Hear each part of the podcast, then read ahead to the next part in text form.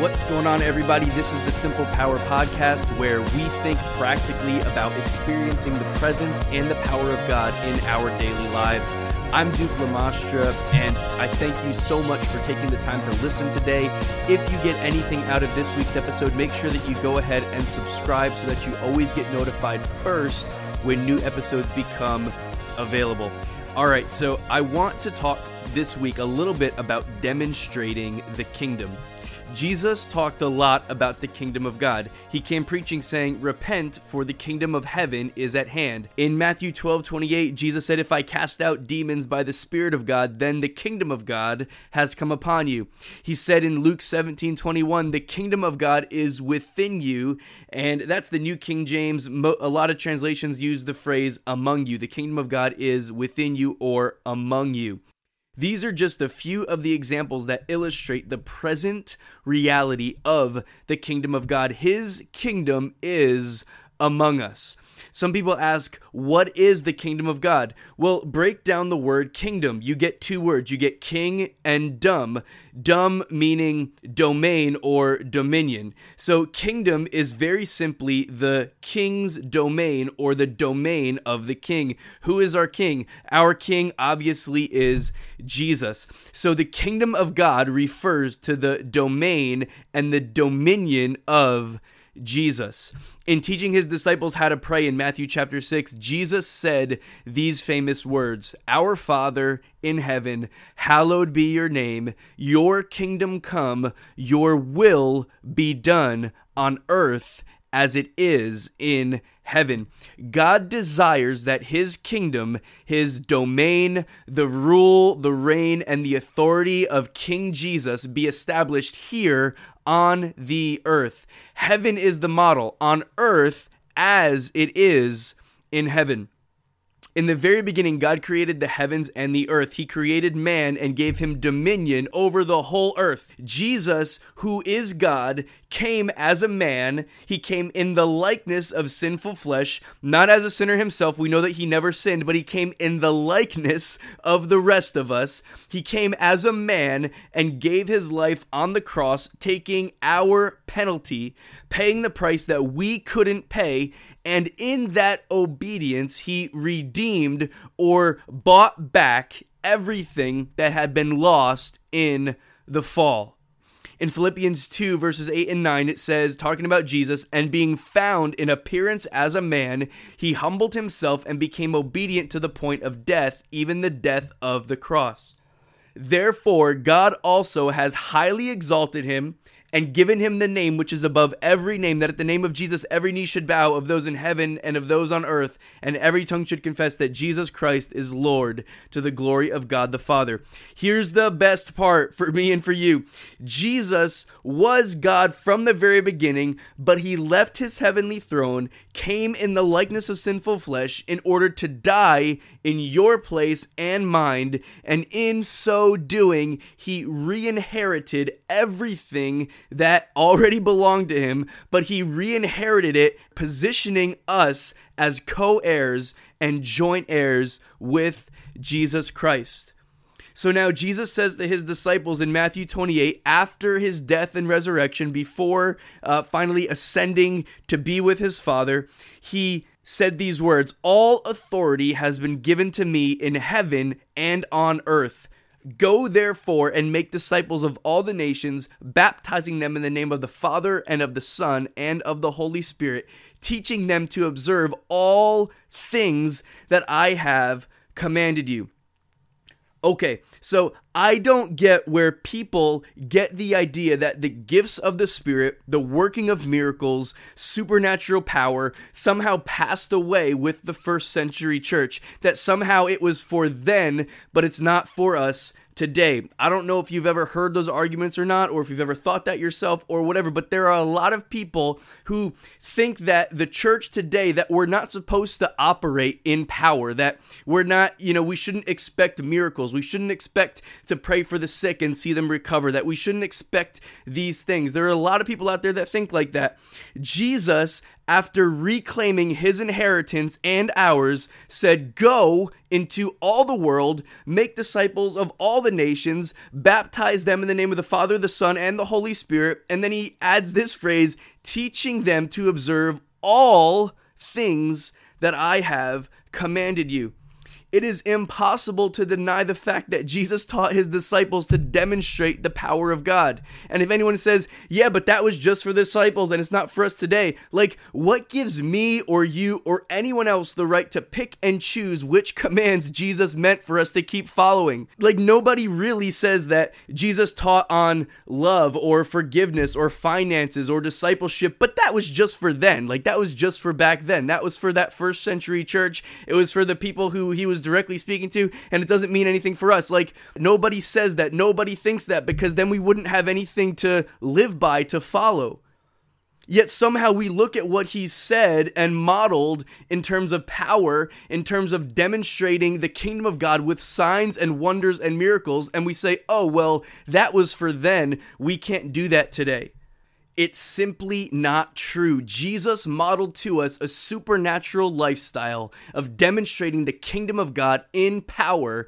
He told us to go into all the world. He said, teaching them to, to observe all things that I have commanded you. He gave so much instruction and so much insight into the way his kingdom works. Look, this is for you. Living your life, living a lifestyle characterized by the power of God, it's for you. It didn't pass away with the first century church, it didn't end back then. It's not secondary, it is part of the gospel, and it's for every single believer.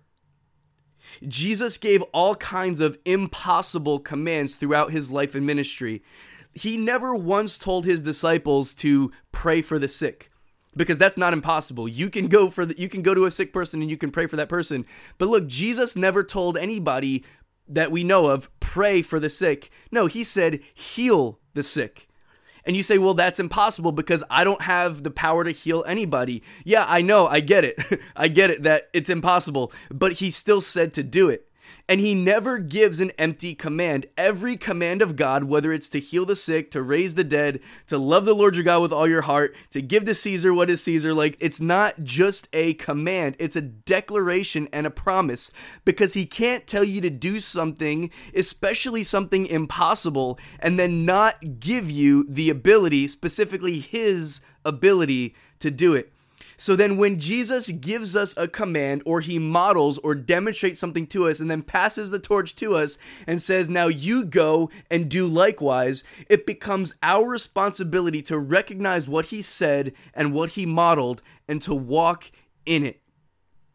One of my uh, favorite stories in the Bible, John the Baptist, the one that had gone before Jesus proclaiming the way of the Lord, he actually went before Jesus preaching, Repent, change your thinking for the kingdom of heaven is at hand. He did that before Jesus even did it. He prepared the way for the Messiah. And now in Luke chapter 7, John the Baptist, he is in prison and he's nearing the point of his death. They're going to put him to death. And John called two of his disciples to himself, sent them to Jesus, asking Jesus, Are you the coming one, or do we look for another? When the men had come to Jesus, they said, John the Baptist has sent us to you, saying, Are you the coming one, or do we look for another? And in Luke chapter 7, verse 21, it says these words, And that very hour he, Jesus, cured many of infirmities, afflictions, and evil spirits, and to many blind he gave sight. Jesus answered and said to them, Go and tell John the things you have seen and heard that the blind see, the lame walk, the lepers are cleansed, the deaf hear, the dead are raised, the poor have the gospel preached to them. So John sends these disciples to Jesus asking the question, Are you the coming one? Are you the Messiah? Are you the one we've been looking for? And it's stunning to me that Jesus didn't just say, Oh, yeah, I'm the Messiah, end of conversation. No, he actually allowed his works to do the talking for him. He allowed his works to speak for themselves. Following Jesus is not about following a bunch of rules or regulations. It's not about lip service. It's not about trying to look or act a certain way. The world thinks that Christianity is restrictive It's all about what you can and cannot do. It's not about that. The church isn't defined by a bunch of rules and, de- and regulations. It's defined, it's characterized by the presence and the power of God. Jesus didn't go around telling people, the Messiah is here, come and follow. No, he demonstrated the kingdom of God with power.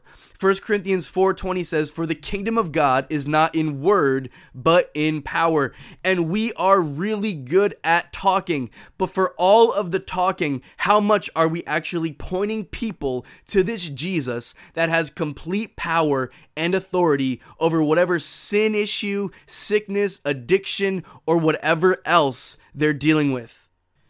And I hear people talking to, you know, people that have something major going on in their life, and their response is, oh, well, you need Jesus. You know, you just need Jesus. Well, yeah, duh, of course they need Jesus. That's why you're there. That's why you're in their life. That's why Jesus is on the inside of you so that you can present them to this Jesus that actually has the power to heal, to fix the brokenness, to restore the situation, whatever it is that they need.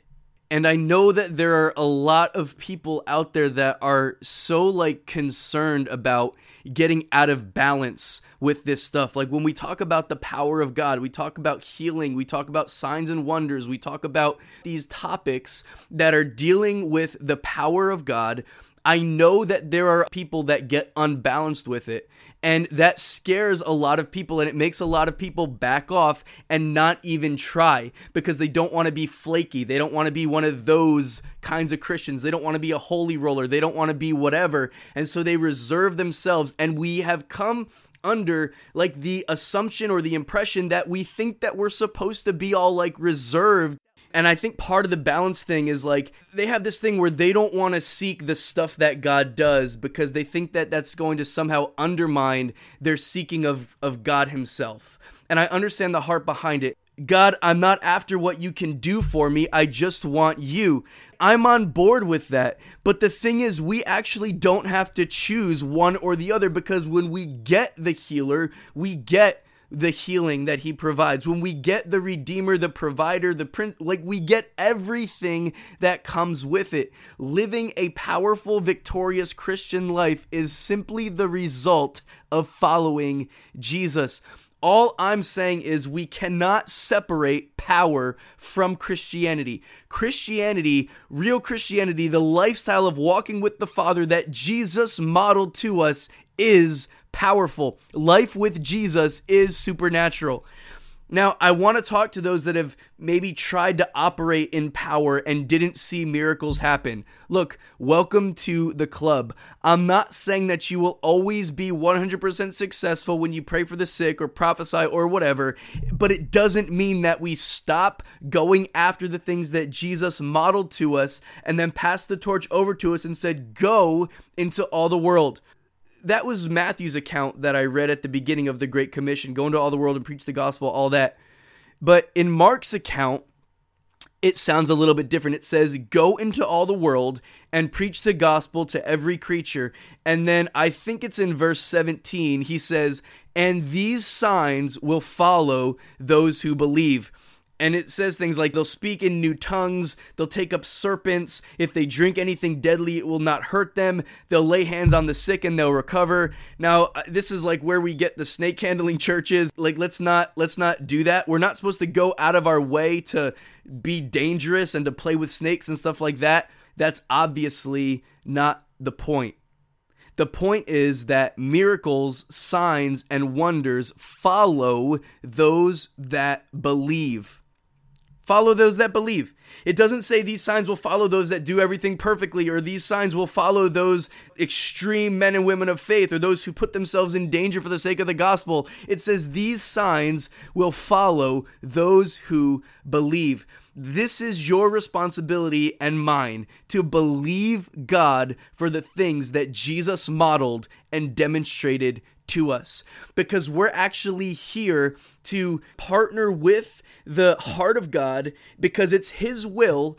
What did he say? Your kingdom come, your will be done on earth as it is in heaven. The will of God is to establish his kingdom, his ways, his authority, his dominion, the domain of King Jesus here on the earth as it is in heaven, that our world would begin to look more and more like his world. You and I actually have the privilege of partnering with him to see that happening, to see miraculous things happening, to see the supernatural happen. Because when we stand in agreement and in the authority that God has given us, and we stand in agreement with heaven, and we look at a person or we look at a situation and we're moved with compassion, or we recognize that God is speaking, this is what God is doing, or we simply recognize that there's a person in front of us that's going through something, they're dealing with something, whether it's a physical sickness or infirmity, or if it's a mental thing, an emotional thing, a sin problem, an addiction, or whatever, that we actually have the privilege of inserting ourselves into that situation in the name of Jesus, in the authority that He has given to us, because His Spirit lives and dwells on the inside of us, and to demonstrate the kingdom of God in power. And you might say, yeah, but I tried it before and it didn't work. Okay, great. Try it again. I don't know what else to say. That's all I got. Just try it again. Because you tried it once or 10 times or 100 times, I don't care. Because you tried it and it didn't work, it doesn't mean that it doesn't work. It doesn't mean that he changed his mind. And we have to stop changing our minds about who God is, about what he said, about what his word says, about what he's declared, about what he has called us into, about the assignment that he's given us, just because we try something and it doesn't work out right away. Keep trusting him. These signs will follow those that believe. Keep believing him. This world that we live in is in need of a demonstration of the power of God.